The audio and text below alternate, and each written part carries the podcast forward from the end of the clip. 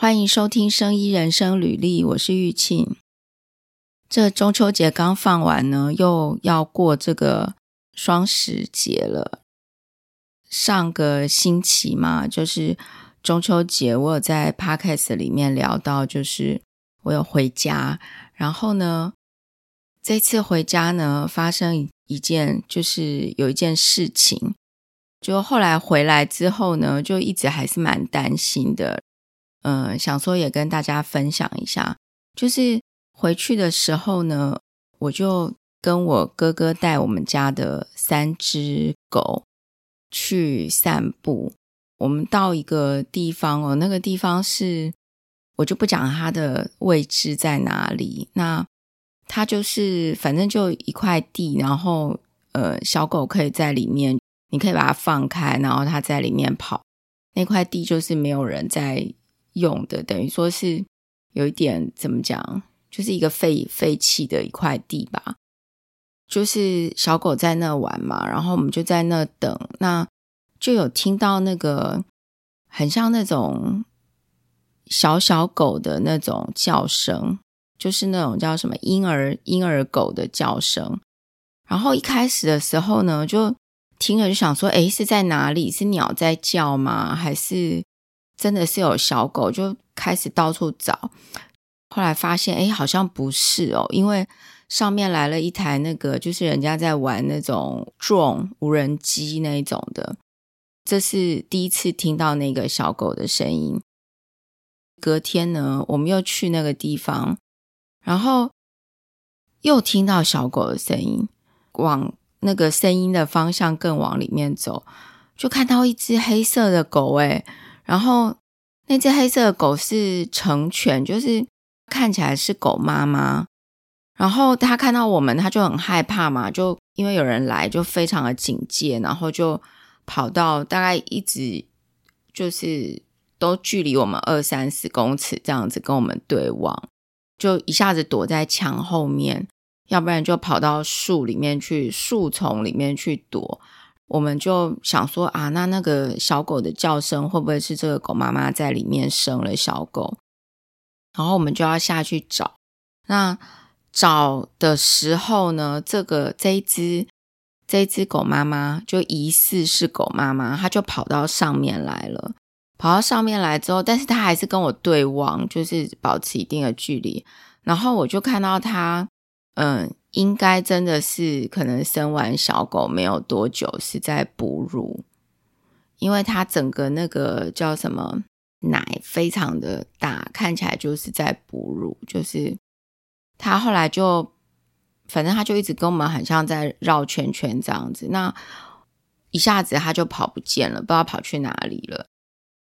后来我就下去，我就真的走到很里面的地方去，就是。里面有一些树啊，什么杂草的，我就走下去，然后带手机的那个手电筒要下去看，有找了那个水沟，然后有找看有没有一些木板的掩蔽物下面是不是有他生的小孩。那想说要怎么帮他，因为可见这只狗它就是这个狗妈妈，就是它没有结扎嘛。那当然，他们在生活在野外，如果没有结扎，其实很容易又生一堆小狗。那但是后来我找了，就是我真的跑下去找，然后也没有找到。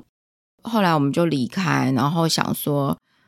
就是晚一点，傍晚晚一点的时候再来，因为那只狗妈妈她似乎也蛮害怕我们家的狗会去会去找它，所以我们就把狗带回去，然后接近傍晚的时候又去了一次。然后我又想要下去找，但是那时候因为天已经比较暗了，结果我们在看的时候呢，就有两个骑机车、骑摩托车经过的人就停下来，然后戴着安全帽，一个先生和小姐，然后那个小姐就靠近我，然后就问我说：“你们是在看那一只黑色的狗吗？”我就说：“对啊。”然后他就跟我讲了很就是那只狗的。的事情，他就说他已经嗯，就是在 follow 这只狗已经有一两个月了，然后他们两个每天早上都会先带就是食物来给那只狗吃，然后那只狗它就是会远远的看着他们。那我看那边他有帮他准备水跟食物哦，吃的东西，然后他也很想要看怎么把它给就是带回家结扎。他就说那块区域，呃，大概就剩那只狗没有结扎，然后就聊了一下，我发现他们不止在喂那块区域的。狗就是他也有在关心哪一些地方有有这种流浪狗的族群，那他们都会去就是喂，然后找人来再来去找相关的单位来帮忙把这些狗结扎，然后再放回原来的地方。然后他跟我说，他这几年就是做这些事情以来啊，就发现外面的狗就是流浪狗，确实。有越来越少，然后他说有一些狗是他从小狗的时候就遇到它，然后开始喂，后来就去帮他们结扎嘛，然后喂到现在很大，然后甚至走掉的都有。等于说他们有在呃看到整个在街上的这些流浪狗的一个生态。那他有讲说现在就是观察起来。流浪狗有变少，但是流浪猫呢，感觉没有变少。那看到蛮多流浪猫，而且猫很不容易，就是捉回去或带回去做结扎嘛。那后来就又聊这个狗妈妈的事情，那他就说真的非常的难，就是接近这这个狗妈妈，那又担心它没有东西吃，然后他们也有下去找那个小狗，但是也找不到。因为我我一直在想说，如果可以帮助那个狗妈妈的话，因为那个地方，呃，虽然它暂时有的吃哦，但是不知道它小孩生在哪里，会不会就因为那那个地方也有人说，就是那位先生有讲到说，其实，呃，因为有一些草的地方就容易有蛇嘛，然后之前也有人通报过说是有蛇，虽然那个蛇是没有毒的啦。但是，就也担心那个小狗，就是那些小狗会不会有可能被蛇？假设有被蛇发现的话，蛇会不会去吃那些小狗啊？反正就很复杂。然后听了之后，心里就在想说，能做什么？那回来之后呢？因为这几天就台风嘛，还是蛮担心。想说，如果下大雨的话呢，那块地方可能。呃，那里有一些水沟，如果他把小狗生在水沟里面的话，会不会就淹水之类的？我到现在还是不知道能够怎么办，因为他们也有找，就是呃，这两位先生跟小姐呢，他们也有找一些就是流浪动物专业的单位，那想说要怎么样去诱捕，但是还是没有，就是没有能够，就是他们知道不容易啦，所以没有。呃，就是没有捉到这个狗妈妈就对了。那其实每次跟这样子，就是他们从事这些流浪动物救援的人呢，聊天呢，或者是你去看了，呃，真的去跟他们一起怎么讲，看过他们在工作的环境，都会觉得自己非常的渺小。我有一个很深刻的印象，就是我们家的那三只狗呢，都是就就是以前都是流浪狗。那当然，现在这养三只是因为以前的养的狗过世了嘛。然后现在这三只呢，就是我说一下他们的故事好了。我觉得。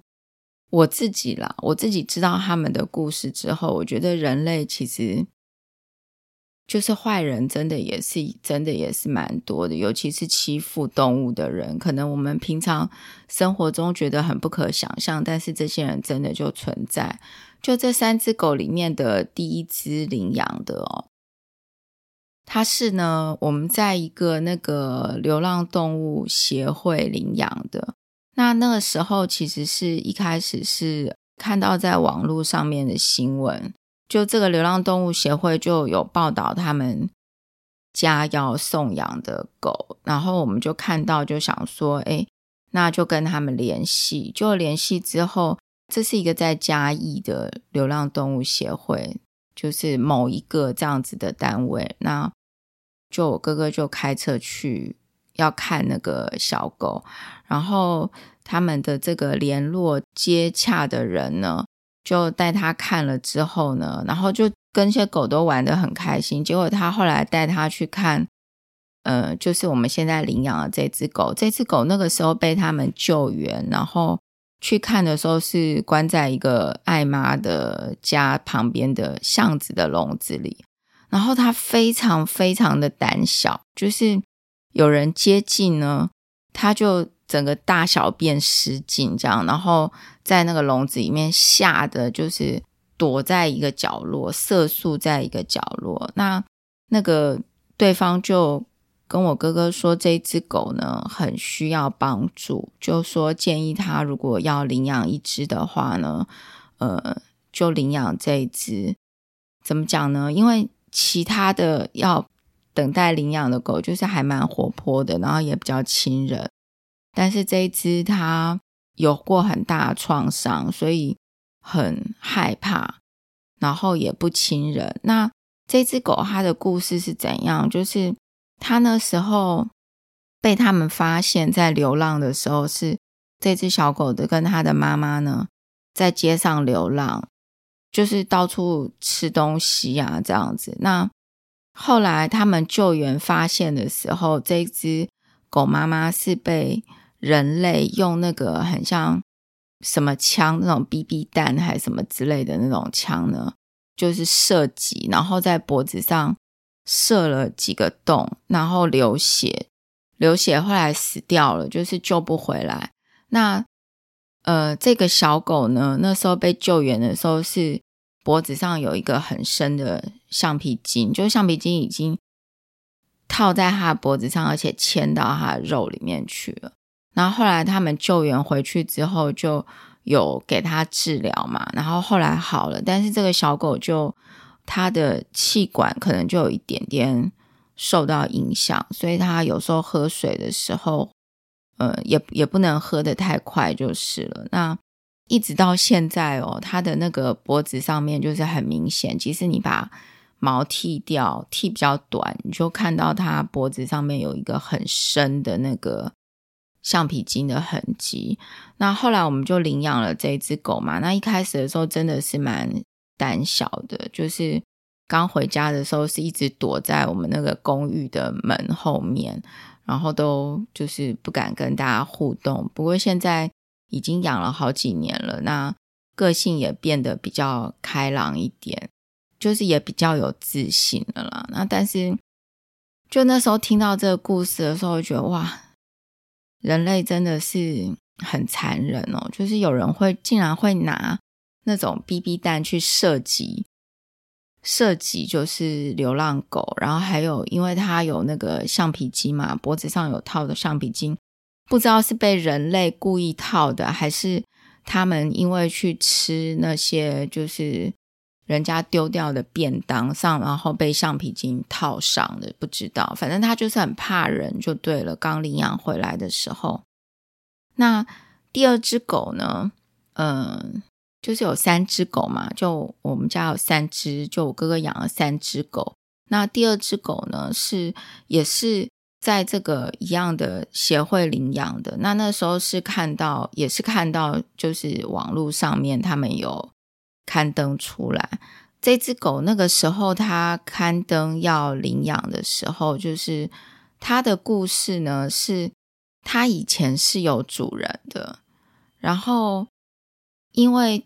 这个小狗发生了一个车祸，而且是在蛮小的时候，可能只有几个月大的时候发生了一个车祸，然后这个车祸是压到它下半身，几乎就是呃。整个血肉啊什么的都很模糊，然后不太能，就是很严重。后来被送去动物医院，然后这个动物医院的老板就他们就给他治疗嘛，这兽医就给他给这只狗治疗，然后治疗呢，后来要叫这个它的主人，就这只狗原来的主人来带回去，来领领回去的时候，它的主人就整个好像人间消失，就也不接电话，然后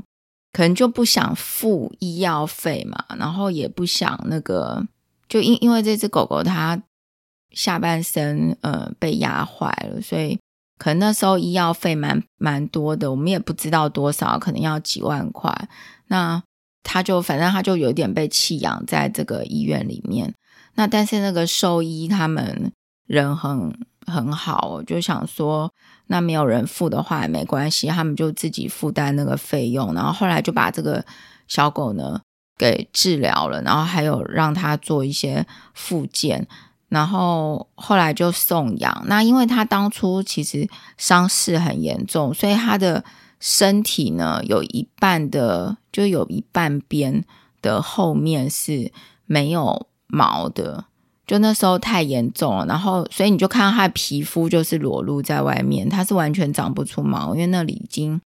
怎么讲，那个长毛的已经机制已经都没有了。然后他的后脚。呃，有，就是后脚有一只可以弯曲，那有另外一只是不能弯的，另外一只后脚是完全是直的，就是那个关节已经已经坏掉了，关节它整个是不能弯，然后有一只还稍微短一点点，然后因为那时候可能受伤吧，所以它的那个盆骨啊，整个都比较小。后来我们就决定领养这只狗，其实其实是一个天使狗。说说真的，后来领养回来之后，就是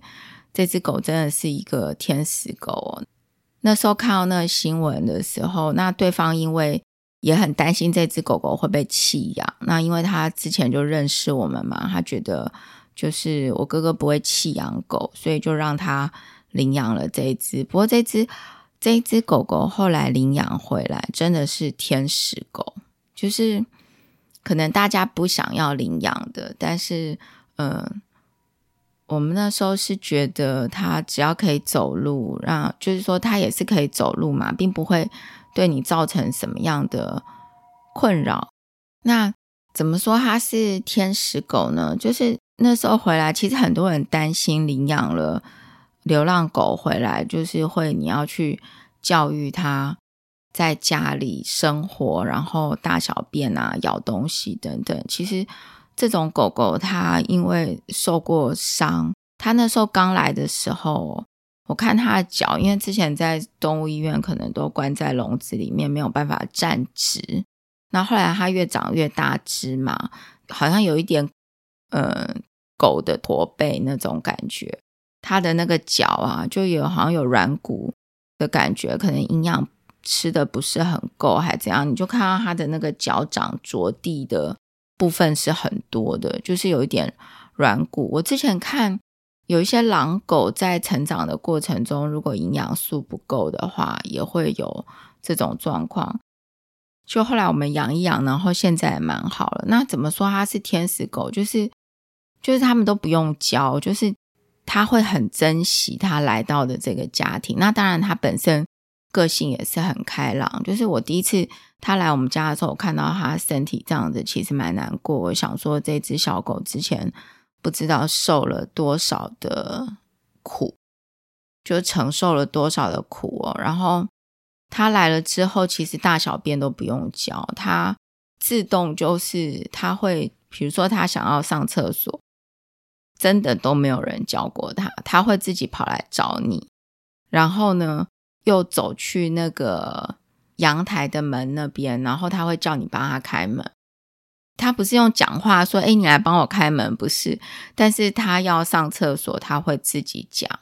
平常你就是放在家里都没有关系。他如果想要上厕所，他会自己跟你说，然后叫你去帮他开门。就是没有人教他哦，就很神奇。那。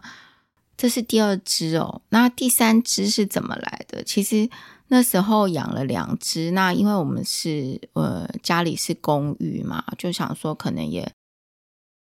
没有办法养，就是没有想过要养第三只。不过这个第三只的故事呢也很神奇，就是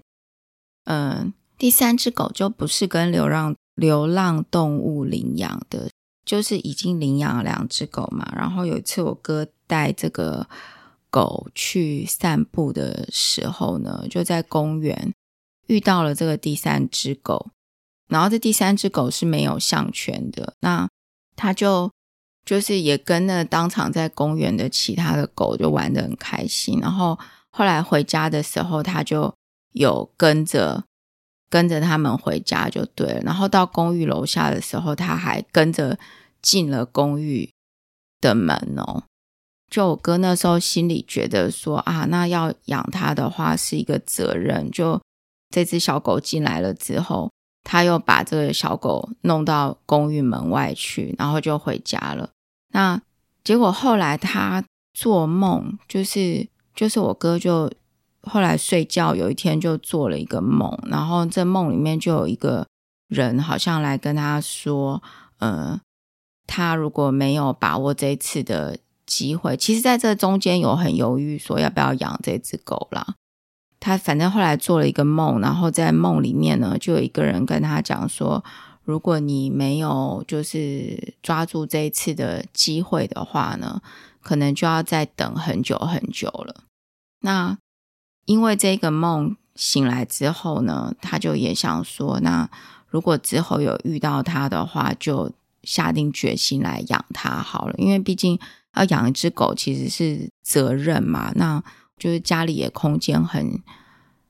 就是一个公寓，没有很大的空间可以养。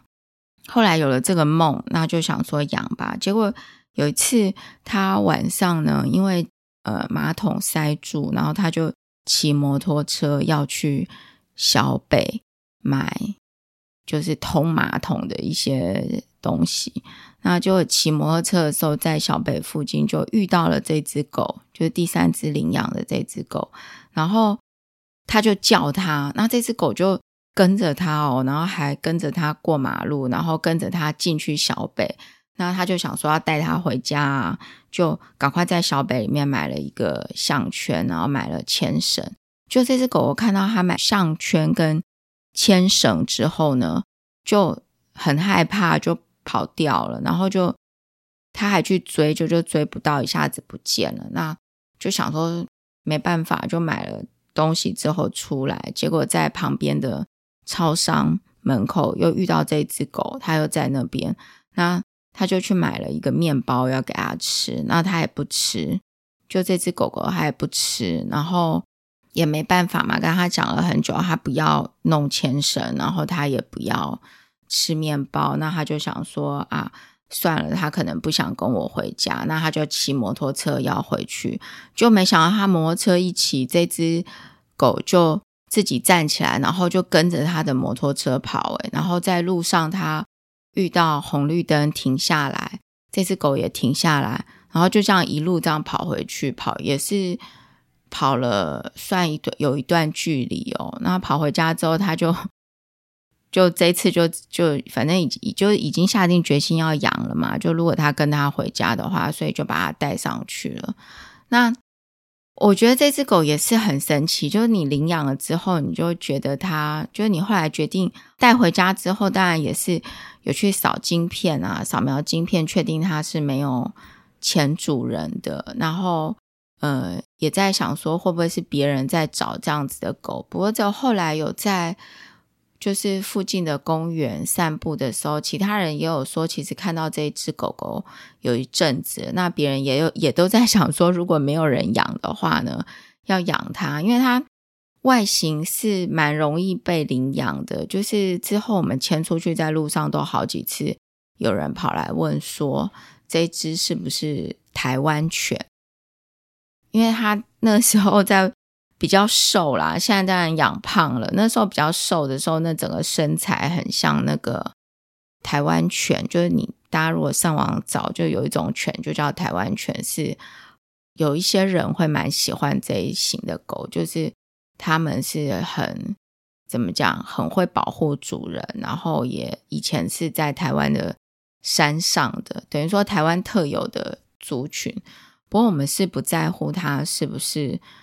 什么特有的族群就对了。那他那时候来的时候，其实他的耳朵也有一个伤口，可能在流浪的时候被东西割到，还这样，就是耳朵好像有一个从侧面被剪刀剪了一个剪刀的痕迹，这样子。那这只狗当然现在也是，就是你跟他相处，你就觉得他是注定要来这个家庭的，因为他来到这个家庭之后也是蛮蛮自在的哦，像他睡觉都会四脚朝天的睡觉啊，然后你跟他相处，觉得就有一些不可思议的事情，只有就主人跟狗自己知道的，能够体会的事情，嗯。我其实之前蛮想讲这样子的故事，因为我们就是我自己的家庭是从小我们一直在家里都有都有养狗，那蛮多其实是自己来的，就是或或者是自己跟我们回家的。然后我小时候也假设有带狗回家，那就养它吧。我记得有一次在高中的时候，就我自己也蛮多。从小有一些带小狗回家的记录。我记得以前在高中的时候，有我同学家里，就是就我同学他有他们家有一个人家放在他他们门口的那个人家弃养，就有一个狗妈妈，还是我忘记是小狗丢在他们家门口，因为他们家是开动物医院，还是说狗妈妈在他们那里。生了几只小狗，然后就有一只，就是也是要让大家养。然后那时候，因为我们家原本养的狗就是刚走，我就想说啊，我们家没有狗了嘛。那刚好我同学家有一有几只在等人家认领，然后所以那时候我就想说，那我带一只回家吧。我这想法就是很单纯。那我还记得有一个同学还骑机车，然后我们把那个小狗放在纸箱里面，然后这样子抱回去。就抱回去之后，其实那时候我妈很生气。一开始看到那只狗的时候，就说我怎么都没有讲，然后就带了一只狗回家。那因为当然也因为之前的狗狗走了，其实大家心里都很难受，就想说啊，以后不要再养狗了。不过后来我带回去之后，那个小狗从纸箱里面出来，其实大家看到都觉得很可爱。然后后来他们还带这小狗去爬山啊什么的。我记得也有一次，好像国中还高中的时候，我去跟同学去骑脚踏车，然后呃，在一个篮球场呢，就有看到一个人家用那个面纸盒装的，里面有一只小狗，然后那小狗眼睛都没有睁开。然后我那时候看那小狗被丢在那边，那它的眼睛附近已经有一些。有几只蚂蚁在爬了，然后我就也是把它就骑脚踏车放在前面的篮子里面，然后就把它带回家。然后带回家了之后，我也是被念了一阵，就是因为那个小狗那时候也不懂，不知道就是小狗的眼睛没有张开的话，它没有办法自己吃东西，等于你要用呃想办法喂它，可能用奶瓶之类的。所以我记得那时候我爸还去买了一个奶瓶，然后。我们还自己在家里就是泡奶粉，就是用牛奶给它喝。那他也是有喝。那后来喂喂不知道怎么样，我也我我也忘记了。大概我自己也带过几只狗回家的，这个就是从小也有带过几只狗回家。那今天 Podcast 呢，讲这个讲这个流浪狗的事情呢，也是前一阵子吧，我在那个 FB。有看到，就他有跳出来很多这个一些流浪动物的单位，然后他们有在募款嘛，然后每一个 FB 里面的 po 文都是有赞助的哦，就是增加曝光。那我一开始看了之后，因为他们现在都有拍影片，然后有找专门的人在做，很像媒体行销这一块。那我自己看了之后，我也觉得哇，尤其是他们去救援一些。狗是，我觉得那个是我们大概一般人没有那样子的专业，然后没有那样子的时间跟那样子的金钱，还有那样子的爱心，都很难做到的。我那时候是看到一一则 po 文，是有一只狗，然后那只狗是他们救援它的时候，它是下半身有点不能走路，然后他们带它去。针灸啊，做复健，其实在网络上很多这样子的故事。那我那时候看了之后，我就很想 follow 这个故事，因为他跟我刚刚讲说，我们家那三只狗里面第二只的故事有一点类似嘛。看看之后，我就觉得哇，那他们要带这只狗狗去做复健，然后针灸干嘛都要花钱。我就想说，我也想要捐款，就是帮助这只狗。不过我这样看一看，看了之后，哎，怎么隔了好几个月，同样的广告还一直跑出来？就是我想说，不可能吧？都已经隔了这么多个月，这只狗应该有一点进步了，或是怎样？结果它还是。同样的这个广告文在 FB 还是一直跳出来，后来我就有跟这个救援的单位联络，然后问他这只小狗的状况，然后他就有给我看这个小狗的近照。这个小狗其实后来已经就是经过针灸啊、复健，然后它现在已经完全是可以自己行走，然后他们也把这个小狗移到那个狗园去居住了。那但是我其实自己在这个过程中呢，我就想说，这只小狗就已经好啦，为什么还是用同样的故事一直在做广告？是不是应该要更换这样的内容？那因为这个很 conflict，你知道，很像在呃，就是因为它已经现实不是这样了嘛，可是你却，可是你还是用它的这个过去的影片跟照片在。募款，我自己其实心里有一点冲突，所以我在做捐款的时候，我就有一点迟疑了。但是后来我又想说，因为其实他们做这些救援的工作也非常的忙碌，他们是不是有时间去更改广告的内容呢？还是说，我们只要知道他们一直有在做这样的事情，然后你也觉得你捐出去的钱就是拿来做这样的事情，即使现在。刊登出来的这个东西和实际的状况已经不一样了，也是可以呢。就我自己心里也蛮矛盾的。那，嗯，我说实在了，我还是觉得，如果能够每一则广告都是反映当下的那一个故事，如果这个救援的个案状况已经好了，然后有新的个案的状况进来，能够 PO 新的个案，当然是。能够让大家觉得更能幸福，然后心里比较不会有那种 conflict 的感觉。所以我在看到这个流浪动物的故事的时候，那如果我要做捐款的话，我都会就是跟他们联系，然后问那个个案，那这只狗狗个案的状况，就是我会想知道它是不是真的这样，那我才去捐款。当然，如果不是因为个案的捐款的话，你只是觉得说，哎，你要去，呃，你希望支持他们做这样的事情的话呢，当然就不会问得这么仔细。这几集呢，没有准备跟生医相关直接的呃故事，不过流浪动物的议题呢，确实也和动物的保护还有动物实验相关。那实际上，在用就是狗做动物实验也是有嘛。我之前有讲过，我的同学他们就是我的同学，他是做牙医的，那他们做就是牙齿的实验，有用到这个狗来做动物实验。我我自己是非常不能，就是我觉得这个真的需要专业，就是。大概叫我去执行的话，我大概会非常的痛苦。就是我自己从小的环境就是跟狗都蛮好的。那有时候我在街上啊，就是人家一直摸不到的狗，那那个狗会自己跑来找我摸。就是我记得有一次也是，就是我们家附近的公园里面有一只狗，那一只狗是新来流浪的，然后大家都摸不到它。因为它跑的速度超快，那公园里面也有人想要去领养它，可是都摸不到。后来我回去的时候呢，我知道这件事情，结果，呃，带我们家狗去散步的时候，那只狗竟然自己跑来给我摸，就其实蛮开心的啦。那今天就跟大家分享一些，就是中秋节回去呢遇到这个狗妈妈的事情，那也呼吁大家呢，就是能够。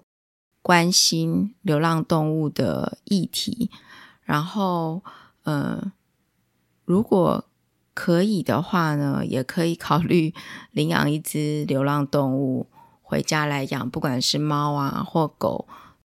跟大家聊到这边，那谢谢大家收听